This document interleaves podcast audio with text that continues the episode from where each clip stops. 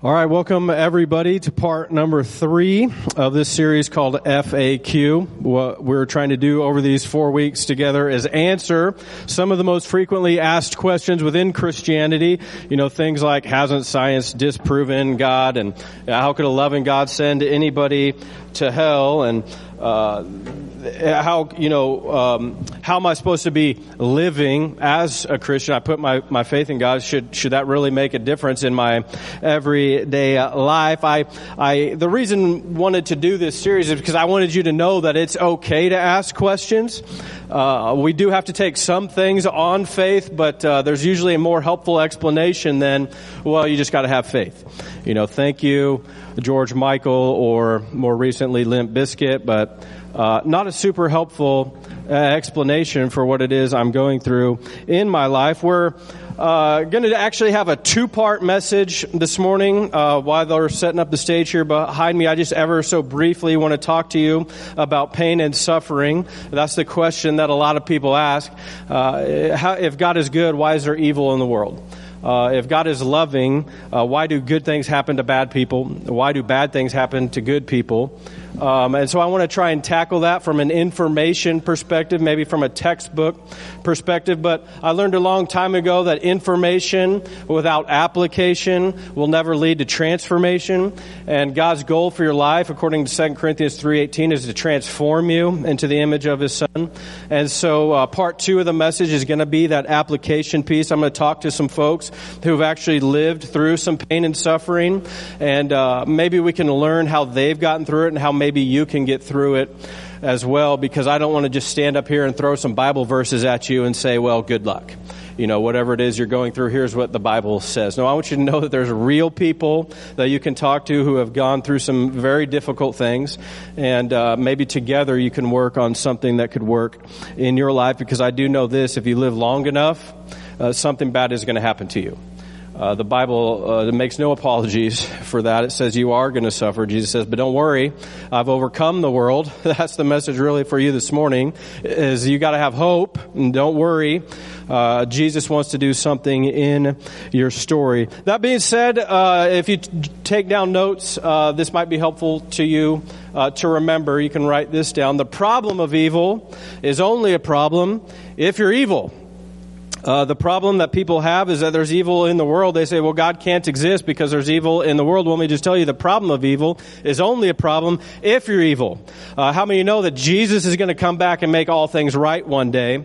And so it's only a problem uh, if you're evil. I can explain it like this. Evil is like rust in a car. You take the rust out of the car, you have a better car. You take the car out of the rust, you have nothing. Uh, evil is like a cut on your finger. You take the cut out of your finger, you have a better finger. You take your finger out of the cut, again, there's, there's nothing. Pain and suffering is a lot like cancer. The reason we know cancer is bad is because of what it does to your body. You take the cancer out of your body, your body is better. You take uh, the, the body out of the cancer, and it, it's nothing. Cancer cannot exist on its own. In the same way, evil, pain, and suffering cannot exist on its own. They only make sense against the backdrop of good. I'll show you two scriptures quickly on this. Mark 10, 18, Jesus says, No one is good except God alone. And then the author in Hebrews chapter 10 verse 16 writes, I will put my laws in their hearts and I will write them on their minds. In other words, the only way we can know good is because of God, uh, because God is good, and the only reason we can know bad is because the law tells us what's wrong. And according to these two scriptures, God's revealed both. He's revealed to us goodness, and He's revealed to us the law. He's written it on our hearts. Now, I know what you're thinking because you're thinking, well, Pastor, if God is good and all powerful, then why does evil happen? Some of you have been through some very difficult things in life. Uh, you've had to endure some very painful situations in your life. You're wondering, why did I have to go through that? You know, how come God allowed this to happen to me? So let me answer that. I don't know. Uh, what I do know is there's only two ways to eliminate evil in the world. Uh, number one would be to kill everybody, uh, because we've all broken the law, God's holy, righteous law. Anybody in here ever tell a lie?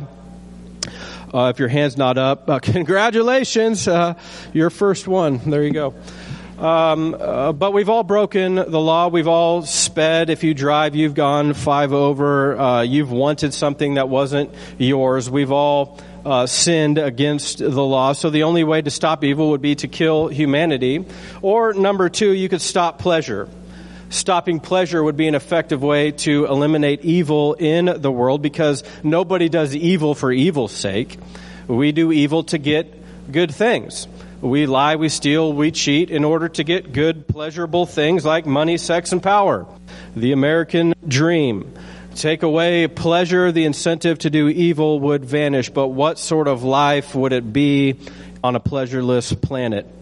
The better solution would be uh, to not do away with what is good, but to heal what has gone bad, which is the human heart. Uh, that's what Jesus has come to do. Pleasure comes from the goodness of God. Evil, pain, and suffering comes from the wickedness and brokenness of man. And Jesus wants to heal uh, what's gone wrong in the world. And the good news is, is we have some ways that we can, uh, you know, navigate the pain and suffering and and uh, what we're going through in our lives. So I want to talk to you now, practically, on how we can uh, find some healing in our hearts. So I'm going to invite my guests uh, to go ahead and come on out.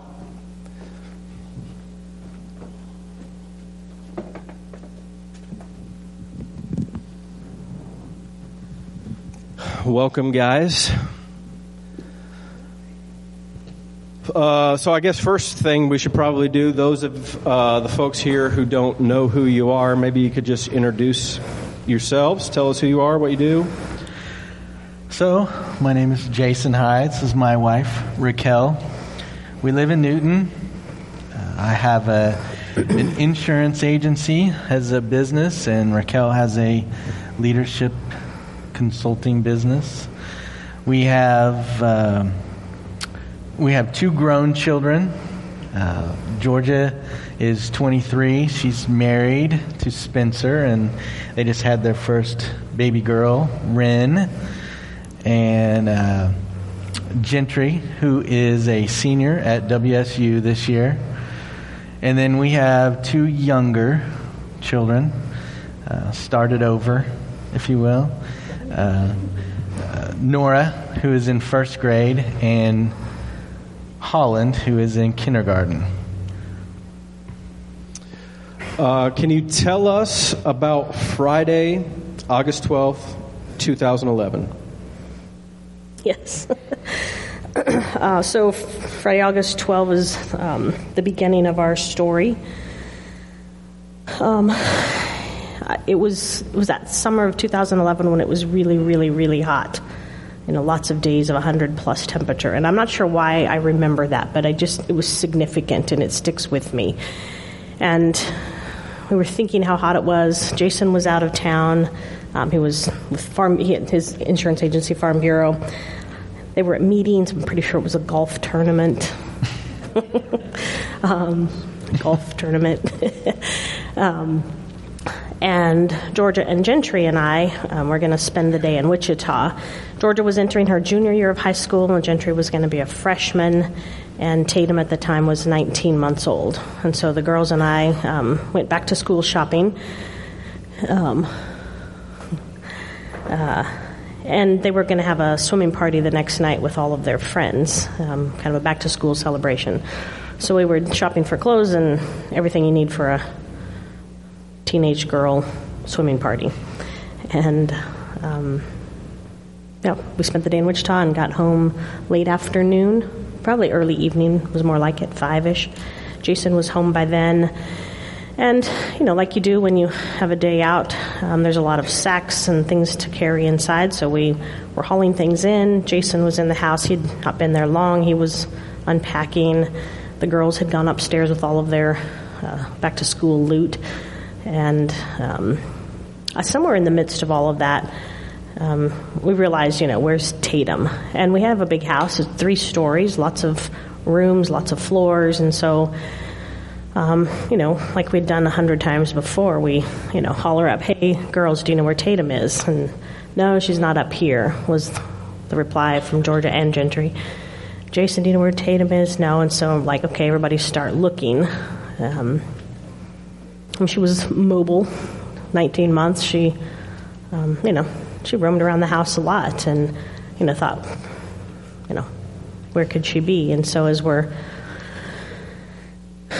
scouring the house, I don't know if it was Jason or I, maybe both, pretty close to the same time, we look out the window and at the kitchen window, and Tatum was in the pool.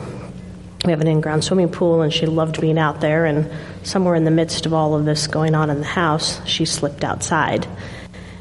Um, didn't know she could unlock the door, but we figured that out, and she figured out how to get in the swimming pool gate. And so she was face down in the pool, which meant she'd been there for a while, and the skimmer by then had pushed her over to the corner where all of the, you know, the debris goes.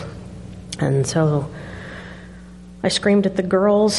Tatum's in the pool. Jason had run outside. I'm dialing 911, and Jason starts giving, he gets her out and starts giving her CPR. And we had a state trooper that lived around the corner, and he heard the call come through, and so he raced over. He was the first one on the scene. And we're not sure if he took over for CPR for Jason or if by then the ambulance had gotten there, but somebody took over for Jason, and um, that was the beginning of um, a really rough eight days ahead. Yeah, so, um, I mean, there wouldn't even be a conversation in my house. Uh, Mama would be in the in the ambulance uh, riding along. I assume that's probably Yeah. how it worked for you guys as well. Can you walk us through maybe what happened uh, then? Is I mean, did you jump in, Jason? What, can you remember some of the story, picking it up from right there? Uh, so we Raquel, it it took it seemed like it took forever for them to get her loaded up, and um, we kind of figured out Raquel got in the ambulance.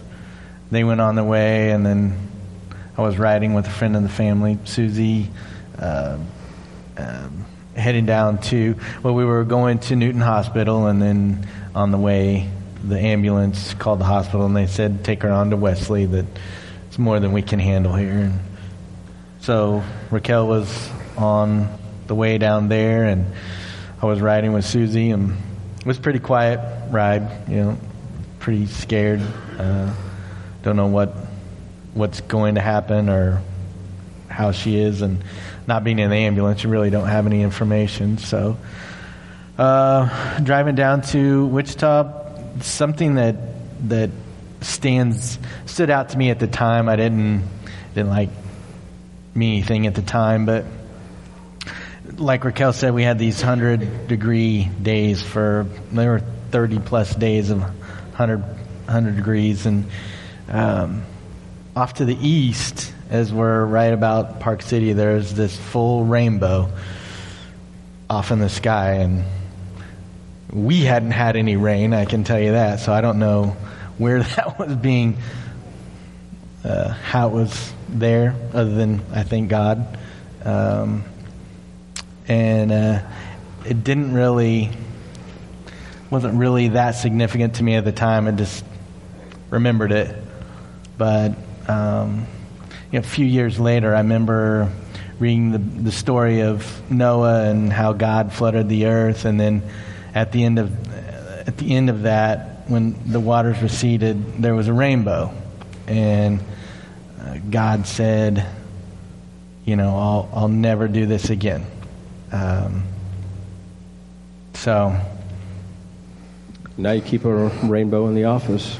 I do, and yeah, I've got uh, Tatum's picture in my office, and Nora, when she was little, was in doing crafts and created a made a little rainbow, and I have that rainbow on the wall right next to Tatum's picture. So It's good. So, in the ambulance, Newton says we're not equipped for this. We're going to Wichita. Uh, what what happens when you when you arrive in Wichita?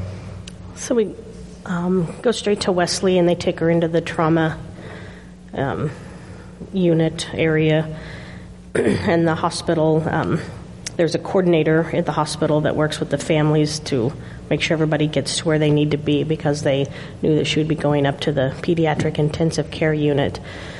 Um, she was completely she was unresponsive. Um, and uh, we knew that I mean, we knew that it was bad, but we, you know, surely if you're going to the PICU, there's some hope. There's, you know, something there. And so this woman, she, um, her name's Raylene Makovic. She was from Goessel, and um, her son was in the same class as Gentry, and she was there. She was on duty that night, and she was the patient care coordinator, and she was the one that just you know, scooped us up and hauled us upstairs and made sure we were settled and had everything we needed and knew where to be. And um, at some point or another, I think we were upstairs long before Tatum got up there, but at some point they brought Tatum up to the PICU. Um, they wanted her close to the nurses' station, if I remember right, because she didn't go into a room right away. They, she was just um, on this warming bed. Her body temperature was really low, so she was on this warming bed there by the nurses' station where they could monitor her continuously. And that was Friday night about midnight, and we were there until the next Sunday morning about midnight. So I imagine she's hooked up to all kinds of machines. We have no idea what even they're doing, but uh, did did the doctors explain to you what was happening, like what they were looking for, or what so they were treating her as a you know a typical drowning victim um, that she had been underwater or so you know underwater long enough that she um, she didn't have any brain activity and so they were monitoring all week running scans looking for brain activity because she was without oxygen for and we didn't know how long she had been in the pool so you know, we couldn't say, oh, it was just 30 seconds or, oh, it was, you know, six minutes. We haven't, we don't really know. Um, and so they were, I mean, just exploring everything that week, trying to figure out, you know, is there brain activity and, you know, is there anything going on? She had water in her lungs, and I think one of her lungs, they were trying to keep it from collapsing, and, you know, she was on breathing machine and yeah, the, I mean, it was machines that were keeping her alive. Did they find anything? I mean, when they nothing. they did tests all week long. You know, they would check for her reflexes, and there was there just was nothing. There was some point, maybe Wednesday, they were um, testing her reflexes, and that her one of her toes, her little pinky toe, moved ever so slightly. And you know, I kind of wonder today, did it really? You know, did we did we see what we were hoping to see? And we thought, oh my gosh, you know, okay, we're you know maybe out of the woods, not out of the woods, but there's some sign of hope yet. And so we just kept looking for any kind of movement, and yet all of the brain scans were. The neurologist kept just kept saying, "There's, you know, we're not finding or getting anything." But you're just hoping for anything. You know, you're looking for the smallest sign, the, clinging the miracle. To anything. clinging to, to anything. Yeah. So you're there eight days, never left, never even left the floor we of, didn't. The, of the hospital. What does day eight look like? Well, so day seven was a Friday, and that was when the whole medical team called us in for a consultation and you know, 12 doctors, and the, it was Jason and I and Georgia and Gentry in this room, this crowded room, where they were just describing that, you know, they could keep going, they could, we could keep doing this, but there was, you know, neurologically there was nothing. She just she wasn't living on her own. It was purely the machines. And told us we probably needed to be thinking about making a decision. Yeah, they said they were, they've tried everything, done everything that they could, and gave us two options really that we could take Tatum home with all the machines, all the equipment, and you know she would probably lie in a bed the rest of her life and unresponsive. With, yeah, with all those machines, or we could make a decision to um, take her off the machines and see if she can live on her own.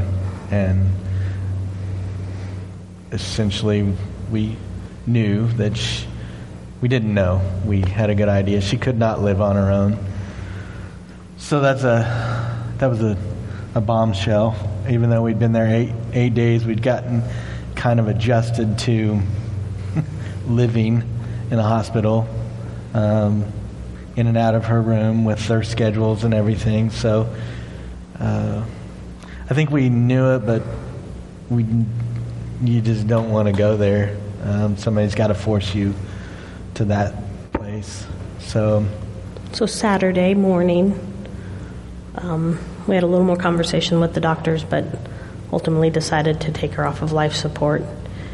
And so, the, you know, it was a good portion of the day that was spent um, doing all of the paperwork and just preparing for that.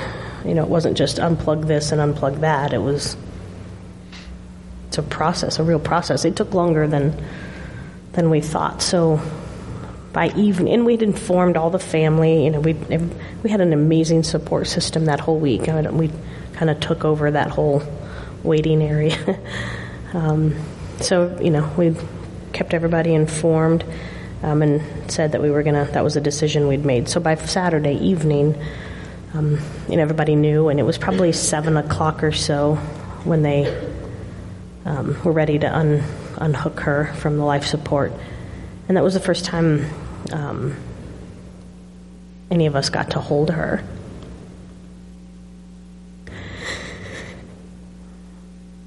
We couldn't hold her that whole week because she was so connected to machines and so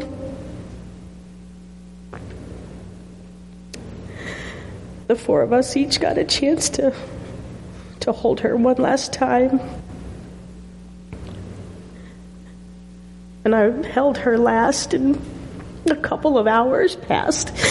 And it was crazy because she was 19 months. She wasn't tiny anymore, and she was just this little, this little person. And my arm never got tired. It never went to sleep. It just, and it was.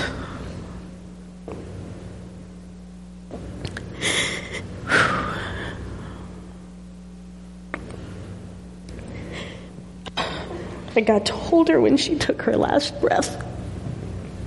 And it's pretty amazing to hold your children when they're born and hold your children when they die. And that was a gift that God gave us in the middle of that, in the, in the midst of that journey. And so she took her last breath. And on August 20th, 2011, she went home to heaven.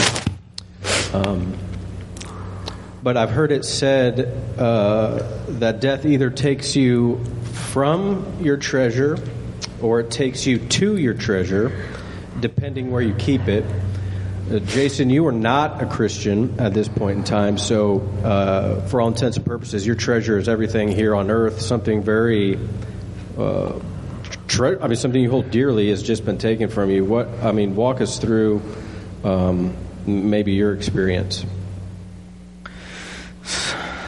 So, yeah, just getting to the hospital and and going through all this, you, like Raquel said, we had an amazing group of people in and out of the hospital, bringing us things, taking care of us.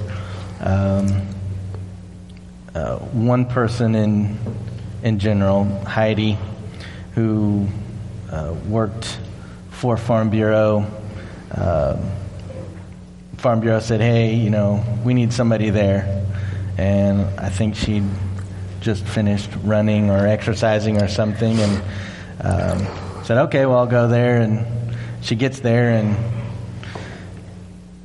it's like, well, I can't show up like this. And tries to talk herself out of coming up to the hospital. And as she tells it two or three times back to the car, okay, I'll, I'll go. Um, you know, finally listening to God and, and coming up uh, to the hospital and meeting. Did you did you ask her why is she so sweaty? Or what are you what are you doing like, here? What is that smell? No.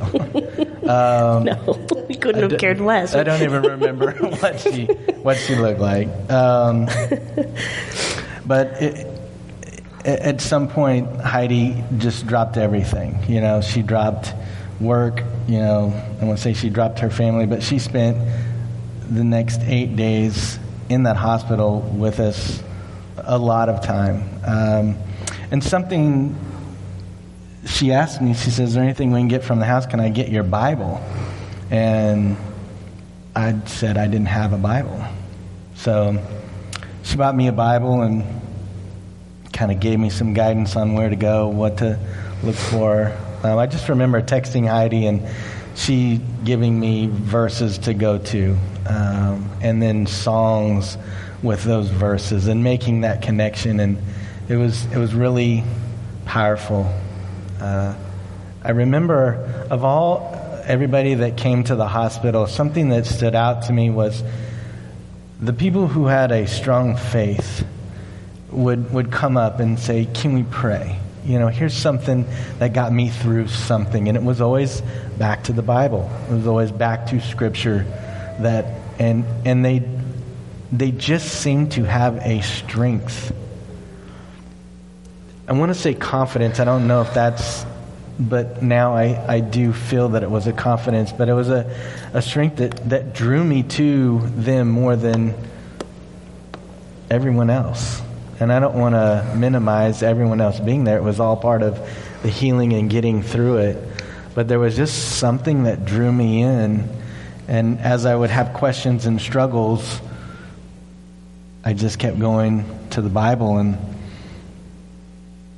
it got me through. You know, I was doing a lot of negotiating with God in the hospital, reflecting on my life and maybe some of the great things, not, not so great things I had done or not done. And, and I was negotiating. God, if you'll give me Tatum, I'll do this, you know. If she'll move, I'll do that. You know, just everything. I'll be different. I'll be totally different. I think he already knew I was different. Um, it's interesting because we kept, you know, we were obviously praying for Tatum. We were asking for, you know, healing. We wanted her to recover.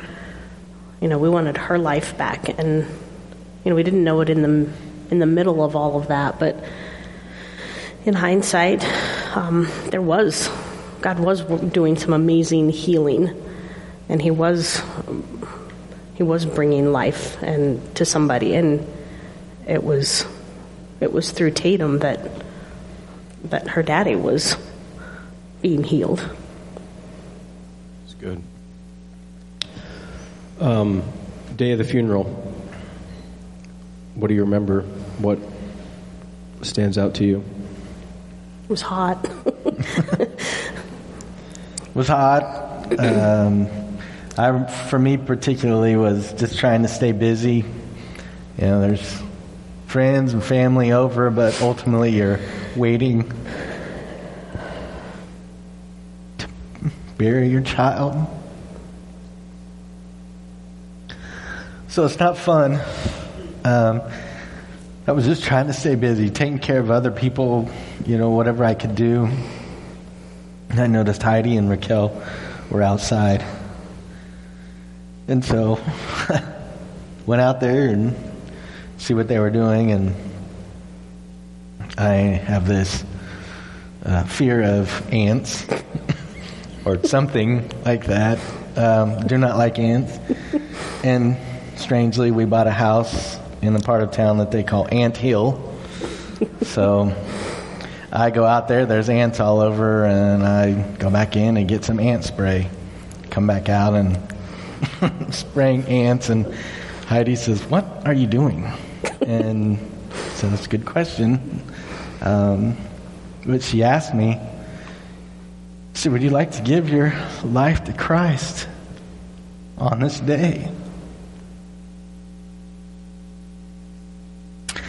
And I didn't think about it. I didn't. I just said yes. I didn't ask, you know, well, wait, wait a second. What, what kind of commitment is that going to take? You know, what, how am I going to have to be different? I didn't, I didn't go through my usual negotiation with myself. I just said yes. And so we stood out there, held hands, and Heidi said the prayer, and I, I changed forever that day that we put Tatum in the ground. Um, I find it so compelling because I've had a number of conversations with people that say something to the effect of, I used to believe in God, but uh, I used to believe in God, but then I lost a child. I used to believe in God, but my, spat, my spouse abandoned me.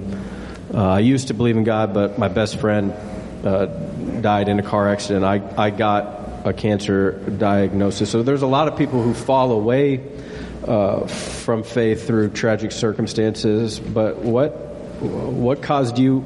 I mean, to to embrace salvation on one level, Raquel, to uh, hold on to faith. What what do you what do you think um, caused you to believe in God despite this?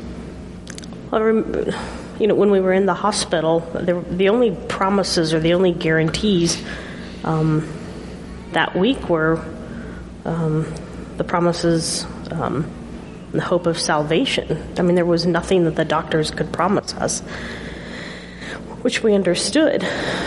Um, but this um, the, the, there's this story about Tatum dying, but there was also this story about um, redemption beginning to happen. And, you know, I was pregnant. I had a, you know, trying to grow this baby, and we still, you know, we still had a family to raise. You know, Georgia and Gentry were in high school, and they needed a, they needed a solid foundation. They needed parents that weren't, you know, wishy washy. They had parents that were grieving, but they needed parents that were that had something solid and and hopeful to hang on to. And we'd received a letter from a family in town who had lost a child to SIDS years ago, and they said quoted the statistic that 75% of all marriages end in divorce after the first year, in the within the first year after a, a child dies. And when we read that letter, we were like, no, that's, that's not going to be us. I don't know what that looks like yet. We don't know how to do that, but um, you know, Jason's faith was new. We still had a family to take care of. I grew up in the church, so it all had always mattered to me, and it just seemed like the most natural thing to lean into and frankly hold on to. And, you know, we, I like to think of it, um, I think God let us borrow Tatum for 19 months.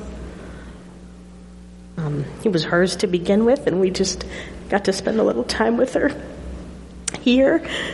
And frankly, the, the hope of seeing Tatum in eternity is a lot more appealing than just 19 months with her here. I think, you know, when I look back at at my life and and where I was at that point, I can think back of several times where I got lucky. Um, and you know, I look back now and I think, man, to me it was all God's plan. He knew what I needed to basically just give in and say, I'm here. Show me what's next. And I think that that's something that's carried me through is I stopped asking why or why me God or why Tatum. And I've just learned to ask, all right, I'm here Show me what I need to learn from this and what's next. Because when you start asking why or why me, you're blaming God. And I was, or could have. And I truly feel like everything that we go through is, is so that we will be better. don't, I definitely didn't think that or know that at the time, but I really don't know that I was, I was just letting everyone around me help me get to that, that place. And, and we surrounded ourselves with people who were extremely strong in their faith. There was, there was no other avenue for us. It was too, it felt too fragile not being with people that had that strength and that confidence that we were going to be taken care of. We were going to be all right. And yeah, we were fragile and we needed people that were full of strength and courage to keep us propped up while we got our feet back on the ground.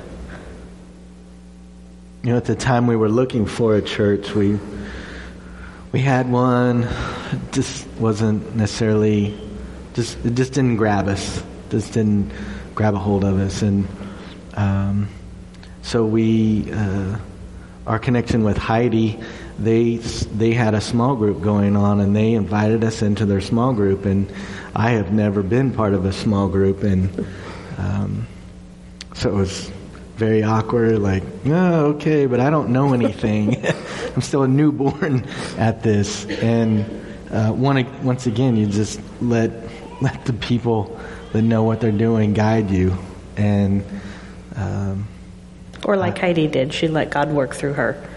She was a vessel for the work that He intended to do, and we had a choice to keep showing up in the midst of His work or run from it. And being in the midst of His work felt a heck of a lot better than trying to figure it out on our own. And we, you know, it was a choice every day, and some days it was easier than others. Um, but there's, we had nothing to lose by choosing the way of Christ. We had nothing to lose.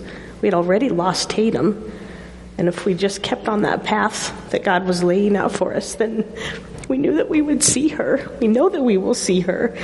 And that was a heck of a lot more appealing than this random path where we were trying to find our own way because we just weren't equipped we aren't. We still aren't equipped to do that on our own.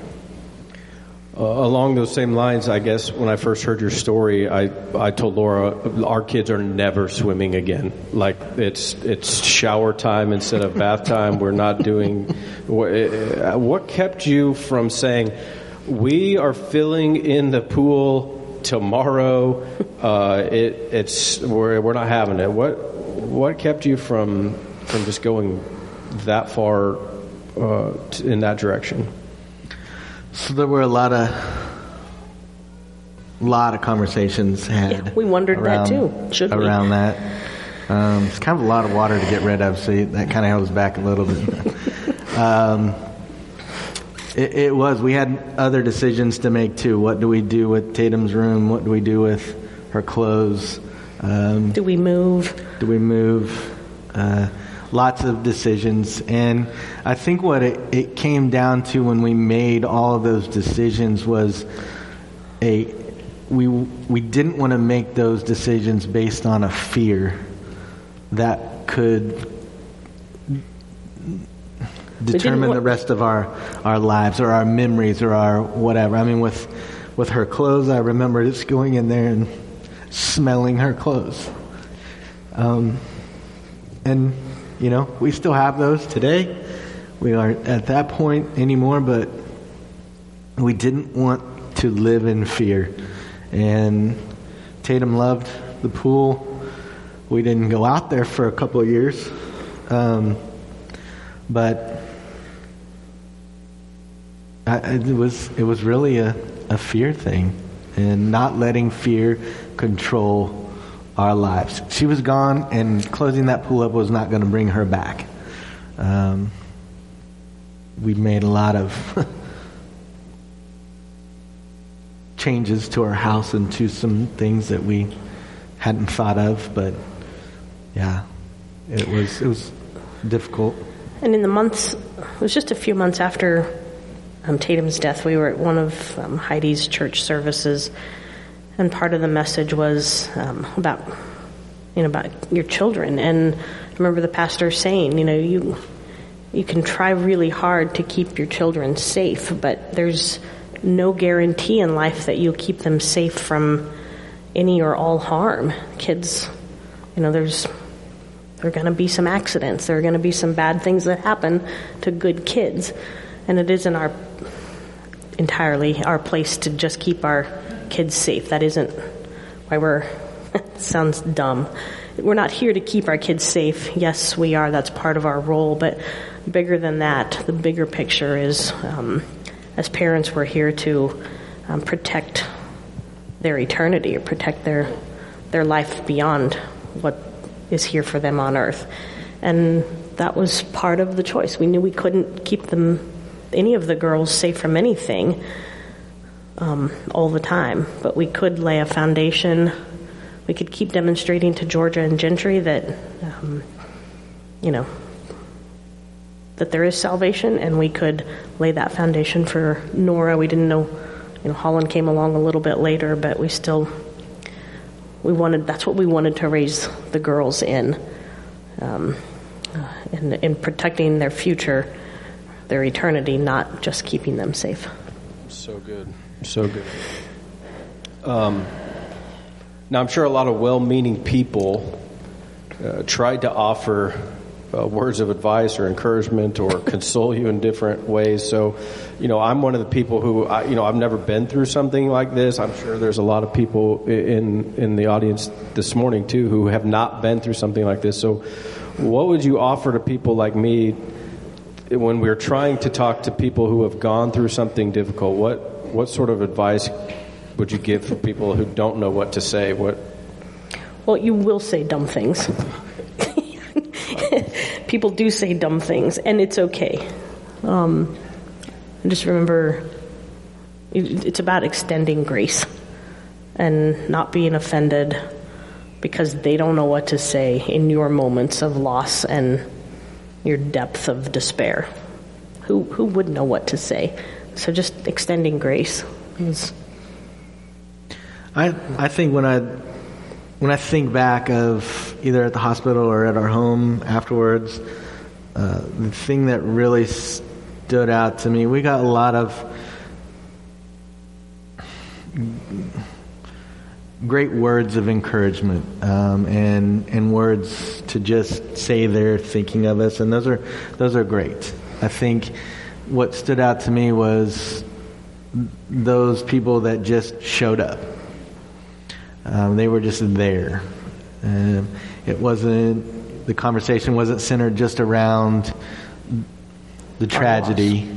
It was, they were there long enough to, yes, oh, hey, I'm sorry, but then life kind of became about the conversation. It was good having that, that break of Some just solely focusing on, on that. And some people showed up with food, some people just showed up. And I think to me that's, that's a big thing. if you read in the in the Bible in the book of James in chapter two, it talks about uh, having faith without works is dead. And I, so that when somebody asks me today, what should we do for so and so, I tell them do something. There's, it's one thing to say something. There's nothing wrong with that. I don't, I don't want anybody to take that the wrong way, but I think showing up, bringing food taking the conversation in another route. It's tough. There's an elephant in the room, but the more you can get around that, the better. We spent a lot of time at movies that fall. Lots of Sunday afternoon movies. Some friends gave us tickets to the Walnut Valley Festival, which turned out not to be our thing. but it was kind and generous and loving that they did that for us. You know, it was just their way of you know, creating some distraction and helping us figure out what a new normal would look like. I think it goes back to get out of get the the insecurity, the negativity out of your own mind. Our minds tell us, "Oh, that's not good enough," or "Oh, they won't like that," or it's those kind of things. Yeah, um, don't or, worry about that. Just yeah. show up and be present. I mean, going back to Heidi and struggling, do I go in? Do I? How do I look? take that. Don't even think about it. Show up. Be there for somebody. That will mean more than any words. Um, it's it's important. And I don't want to try and compare anybody's sorrow to anybody else's, but I, I know there's people here this morning who are going through some difficult things, um, uh, w- whatever it is. So, can you offer any kind of uh, words of wisdom um, when it comes to grieving or sorrow or, or getting through something that's hard? So you have the opportunity every day to make a choice, and you choose to keep moving forward, or you choose to not move forward. And that sounds oversimplified, but some days it's just that. Do I keep moving forward just one foot in front of another? And so part of it is just taking moment by moment and being okay with that. Um, I spent a lot of time, you know, reading books that brought comfort. I spent a lot of time in the Bible. I journaled a lot. Um, I found a woman's devotion. Um, I forget the name now, but it was, you know, can you? It was about writing devotions and then writing what you're thankful for and coming up with a thousand different things that you're grateful for.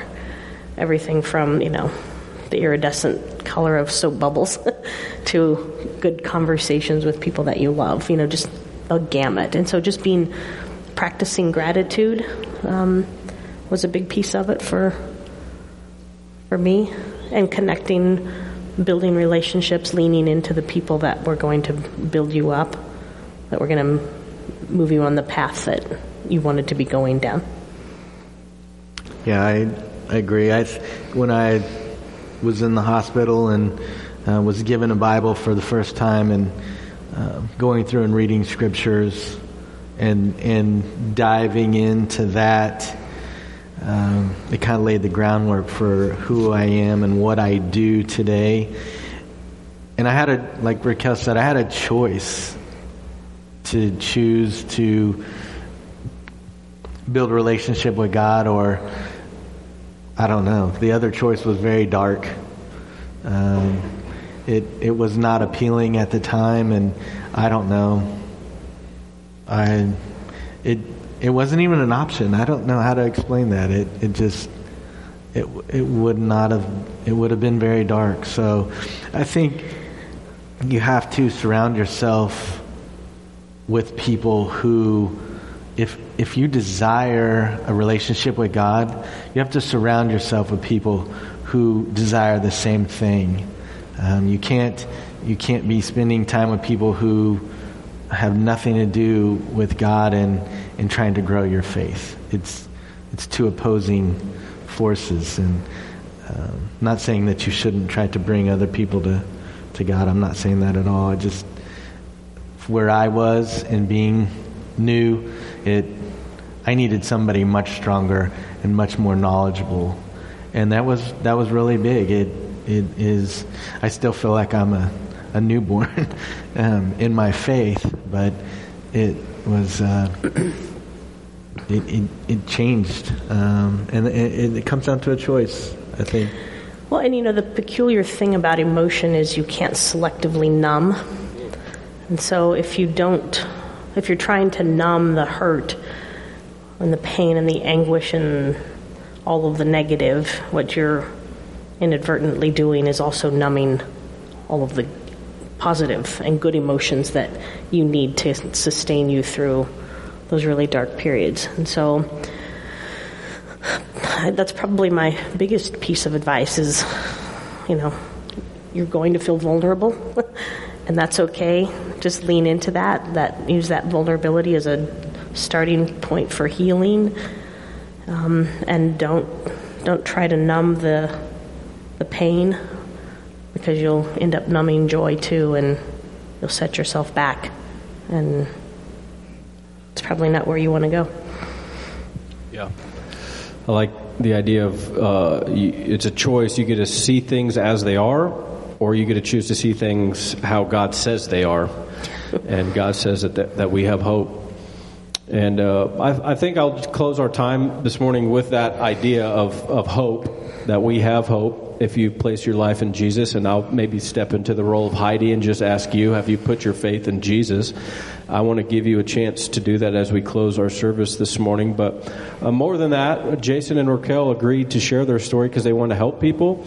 And they're going to be at the back of service uh, today, uh, as soon as we're done here, to, to chat with you if you have any questions or, or want to speak with them. They've agreed to do that because they want to be a help, and that's why they agreed to be here this morning. So uh, let me pray, um, and we're just going to ask God to do what only He can do. Uh, God, we just uh, humbly submit to you right now. We know that you are with us in our presence this morning. Um, God, we just want to. Um, ask you to do what only you can do and move on our behalf. And I believe, God, that you've brought people here who needed to hear this message and that perhaps one of them has not chosen to follow you and they don't have this hope that we've been promised as believers in Christ. I want, if that's you this morning, I want to give you a chance right now just to put your hope in Jesus. And the Bible says you just confess with your mouth and believe in your heart and you'll be saved. I just invite you to follow me in a prayer and say, God, I believe. I believe in your son Jesus. I believe he died. And I believe he rose from the dead. And because of that, I'm made new. God, I repent of my sin. I thank you for saving me. And God, I thank you for new life. I thank you for resurrecting our souls. I thank you for the hope that we have in Jesus. I just ask you to move and work uh, in people's lives today. Uh, help them realize that there's a bigger story being told here and that they can be a part of it uh, if they'll just submit their will to your life uh, and to your will. And we just ask you again um, to help us today. Uh, it's a powerful story, and we just ask that it not be quickly forgotten because of uh, the glory that you can be uh, had uh, because of it. Again, we thank you. We love you. In Jesus' name, amen. If you came prepared to give, there's there's places for do that, but more importantly, the connection cards uh, you can drop those in the buckets, or otherwise, we will see you next week.